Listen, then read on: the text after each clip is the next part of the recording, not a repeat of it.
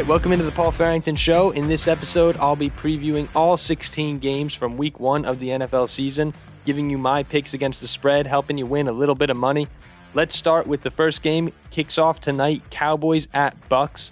The Bucks are favored by eight and a half in this one, and eight and a half's a lot of points. But I'm going to go Tampa Bay. Here's the reason: Dallas's offense is going to be explosive this season. Dak will be back. They have Amari Cooper, Michael Gallup, CeeDee Lamb, Ezekiel Elliott. So many dynamic pieces to that offense. But for week one, with Zach Martin out, Dak's just returning from his injury. I think it's a little too soon to buy the Cowboys. I know a lot of people dislike the Cowboys for the entire season. I think they're going to be just fine. But for week one, let's fade them. Going to take Tampa Bay. Too much talent on that offense, too much talent on that defense. Really a complete football team if there ever was one. Joe Tryon, their draft pick, one of the best rookies, it seems, in camp. Tampa Bay just has so many fortunes, and it seems like they're building on top of that. I like Brady. I like the weapons they have. Going Tampa Bay, eight and a half, week one. Uh, will be a fun game, but Tampa pulls ahead late. Let's get to the one o'clock games. Steelers at Bills. All right, the Bills are favored by six and a half in this one. They lose in the divisional round of the playoffs last season. They're going to be explosive. Josh Allen, Stefon Diggs, Cole Beasley had a great season last year. But we're all forgetting about the Pittsburgh Steelers. We're all forgetting that they started last season, I believe, 11 and 0. This is a good football team. This is one of the best defenses in the NFL. They added Najee Harris. That'll give them a boost in the running game. It all comes down to Ben Roethlisberger. And a lot of people don't think he has it this year. But with Najee now, Diontae Johnson, Juju, Chase Claypool, there are weapons in this Pittsburgh Steeler offense. Buffalo put up a lot of points. They're going to be fun to watch this season. But for week one, six and a half is a little too much for me. So I like the Steelers with the points. I like Buffalo money line. Jets at Panthers. Ho, ho, ho, ho, the revenge of Darnold in this one. This is the game where Sam Darnold walks into Bank of America Stadium, looks at the Jets, and says, You took everything from me. Well, now he has weapons. Christian McCaffrey's back. DJ Moore is there. Robbie Anderson. This is the best offense that Darnold has ever had to work with. Now, Carolina, they're likely not a playoff team, but against a young Jets team with a new head coach and Robert Saleh, I like Matt Rhule and the Panthers to get the job done, cover the four and a half point spread. The Jets now, they might wind up better than people expect this season. Zach Wilson could be special. Corey Davis is going to be a fantasy monster this year. But for week one, give me Carolina. All right, now the moneymaker of the week. The big game. Jaguars favored by three at the Houston Texans. Ho, Ho, How can you not have your eyes on this game? But seriously, who is there in Houston? Really, how many players can you name on this team? Tyrod Taylor, Brandin Cooks, Mark Ingram, David Johnson, Phillip Lindsay. How, how many more than that? It's not a typical rebuild in Houston this year. This is an organizational collapse. And it's headlined by the Deshaun Watson sexual assault allegations. I don't think Trevor Lawrence comes into this game and lights up the Texans and lights up the NFL like Joe Burrow or Justin Herbert did last year, but he's got more to work with than Tyrod Taylor. So I didn't think I'd be saying this anytime soon, but give me the Jags on the road minus three. I like them over this dreadful Texans defense. This, it's going to be a tough year for Houston. I'm sorry. There's just no one there. It's crazy. There's just no one in Houston. So give me Jags minus three.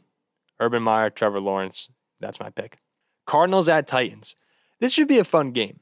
Uh, the Cardinals turned into retirement home this offseason with AJ Green, James Conner, JJ Watt uh, among others joining the crew. They've been happy from what I hear. They don't really like the food and, and they think that some of the athletic trainers are stealing things from their locker.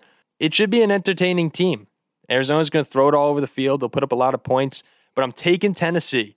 Give me Tennessee. People don't appreciate the Titans the way that they should. Since taking over as a starter two seasons ago, Ryan Tannehill, he's been one of the best quarterbacks in all of football. Derrick Henry, two years in a row as the rushing title. And now you add Julio Jones, who, by the way, still has some gas left in the tank, to A.J. Brown. Good luck. Have fun with that in week one, Arizona. Give me Tennessee with the points. Titans minus three. I'm talking Tennessee, baby.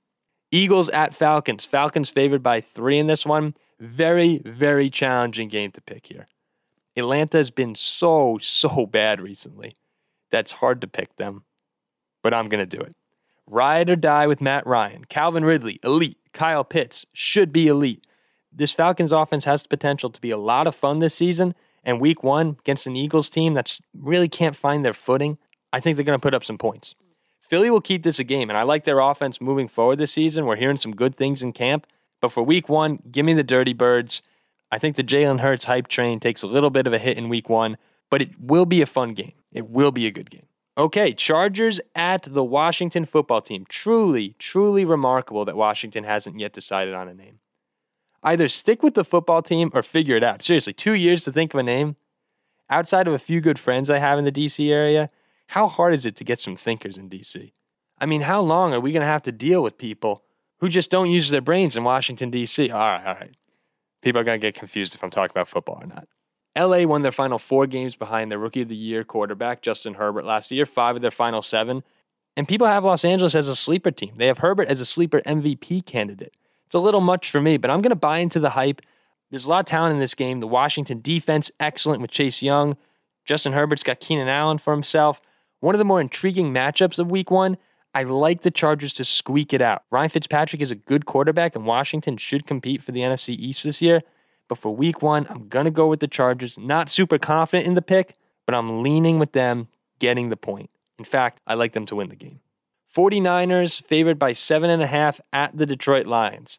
Detroit, I'm sorry, but you're going to struggle this season. And in this one, with the healthier 49ers defense, Nick Bosa comes back. I just think San Francisco is going to feast on Detroit. Penei Sewell hasn't lived up to the hype in camp. The receiving corps is weak. It's Tyrell Williams, Amon-Ra St. Brown, the rookie and Quintez Cephus. Just not enough offensive talent for Jared Goff to work with. DeAndre Swift, very good running back. He's fun to watch, but that's about it when you look at this Lions offense in terms of weapons. I don't think San Francisco is going to be great this season. I think they're going to be a solid contender for the playoff spot. But in week one, with that defense and the Lions offense, give me the 49ers, seven and a half. I like it. Seahawks at Colts. All right, this is one of the matchups of the week.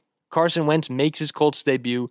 But for me, after the injury, the COVID issues, there's just been too much going on in Indianapolis for me to comfortably take the Colts. They'll have a good year. They'll compete in the South. They'll be them or the Titans. But I'm not going against Russell Wilson, especially when the Colts have the question marks that they do. It'll be close, but Seattle always seems to find a way to win these games. And whenever it's tight, give me Russ. I like Seattle by three or four. At the very least, you get a push with this one. As much as I hate to do it, I'm going with the Seahawks. All right, now we get to the Minnesota Vikings. The future Super Bowl champions are favored by three points at the Cincinnati Bengals, and everyone's talking about the Vikings defense from last season. Everyone's talking about the struggles. Can Mike Zimmer turn it around? Well, I've told you this before.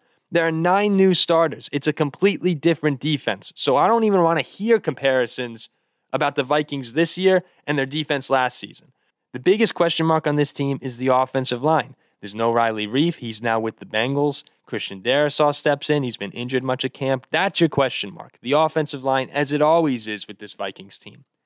But I'm going to go with the Vikings minus three. Burrow coming back from an ACL injury. It's going to take a little bit of time for Cincinnati to gel this season. Uh, give me the captain. Give me Dalvin. Vikings sail into Cincy and get the win. I like the Vikings with the points. Dolphins at Patriots. Where's the love for Tua Tagovailoa? Sometimes it appears even his own organization doesn't want him amidst all these Deshaun Watson rumors to Miami. But you know what? I've got you back in this one, Tua. A lot of playmakers in this Dolphins offense, but the game will be won defensively. It's going to take time for Mac Jones to settle in. There's not enough talent in New England for him to immediately flourish. There's not the weapons that other quarterbacks are spoiled with when they're rookies. Nelson Agholor's the number one. Jakobi Meyers, Hunter Henry. Does any, do any of these names do it for you? Because they don't to me. When these guys are going up against Xavien Howard, Byron Jones, two of the better cornerbacks in football, the New England passing attack, it's going to struggle in week one. These things take time, and against a good defense like Miami, give me the Dolphins to win the game. Foxborough by no means is an easy place to win, especially against Bill Belichick, but this is not your older brother's Patriots. I like Miami. I like Brian Flores in week one. Dolphins to win.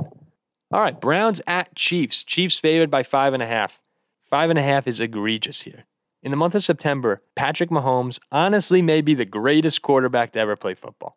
10 and 0, 34.4 points per game. If you took Mahomes' September stats and spread them over a 16 game season, he would accumulate 5,286 passing yards, 53 touchdowns, and zero interceptions. Video game numbers, absolute video game numbers.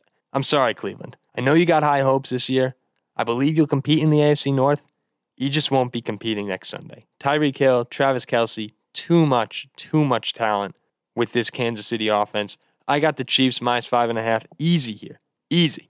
All right, let's head to the East Coast. Let's go to the greatest state in the world, New Jersey, where we have the Broncos favored by three points over the New Jersey Gi- the New York Giants. That was a joke. Teddy Bridgewater starting his first game in Denver. Saquon returns for New York. Kenny Golladay makes his debut with the Giants after battling some hamstring issues. I like New York in this one. In fact, I like New York to win the game. This is going to be a make or break season for Daniel Jones. You have Saquon, you have Golladay. Gettleman got you a shiny new toy in Kadarius Toney, and Kyle Rudolph's a reliable tight end. Everything's there for Daniel Jones to be a good, capable quarterback. Now, a fresh Von Miller and some talent on the Broncos defense, they're going to present some challenges.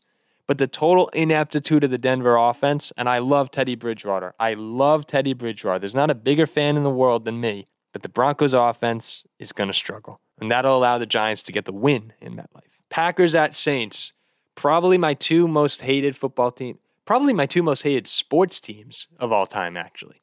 Ooh, ooh, I probably had to put the Red Sox in there too. Two of my top three most hated sports teams. Packers favored by three and a half at the Saints. Now, here's something very important to remember for this one. This game's being played in Jacksonville because of the hurricane in New Orleans. So there's already that on the Saints' minds. They've been dealing with that for the later portion of this offseason.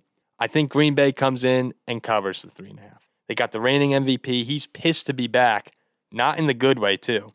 But Aaron Rodgers is just so talented. The Saints are dealing with all these issues. The game's in Jacksonville. There's no home field advantage. Jameis will probably throw an interception or two. I like Green Bay, three and a half. I hate to do it, but I'm going with the Packers. All right, Bears at Rams. Rams favored by seven and a half in this one. Two quarterback debuts in this game Matt Stafford for LA, Andy Dalton for Chicago. Give me the Rams. Lots of pressure on Dalton, lots of mistakes from the Red Rifle in this one. Aaron Donald's going to have his way with that weak Chicago offensive line. Rams might be a little overrated coming into the season, but I like them by about 10. Too many mistakes for Chicago, too much talent on the defensive side of the ball for the Rams. Give me LA. All right, and that brings us to the Monday night game. Ravens favored by four and a half at the Raiders. Raiders defense was putrid last year. Absolutely putrid. 29.9 points allowed per game. That's 30th in the NFL. So what they do, they went out, they signed Solomon Thomas, Gerald McCoy, Yannick Ngakoue. That boosts their defensive line. But I love Baltimore. There's something about a John Harbaugh team. The defense is going to be there. Lamar's so dangerous. They give him another weapon in Rashod Bateman this offseason. No J.K. Dobbins. That hurts. But they'll be all right. Baltimore covers four and a half week one. In fact, I might even bump this up to an alternate spread and take Baltimore with six and a half. How do you like that? How's that for an end? So there you go. Week one. Those are my picks. My top picks for the week. I'm going to say Chiefs, then Ravens, then Vikings. If you're looking for a three team parlay, add in the Packers if you want to go four. Not happy about that, but I'd do it if you have no soul. All right, well, keep me honest and see how I did post week one with our follow up episode. Thanks for listening and have some fun. Football's back.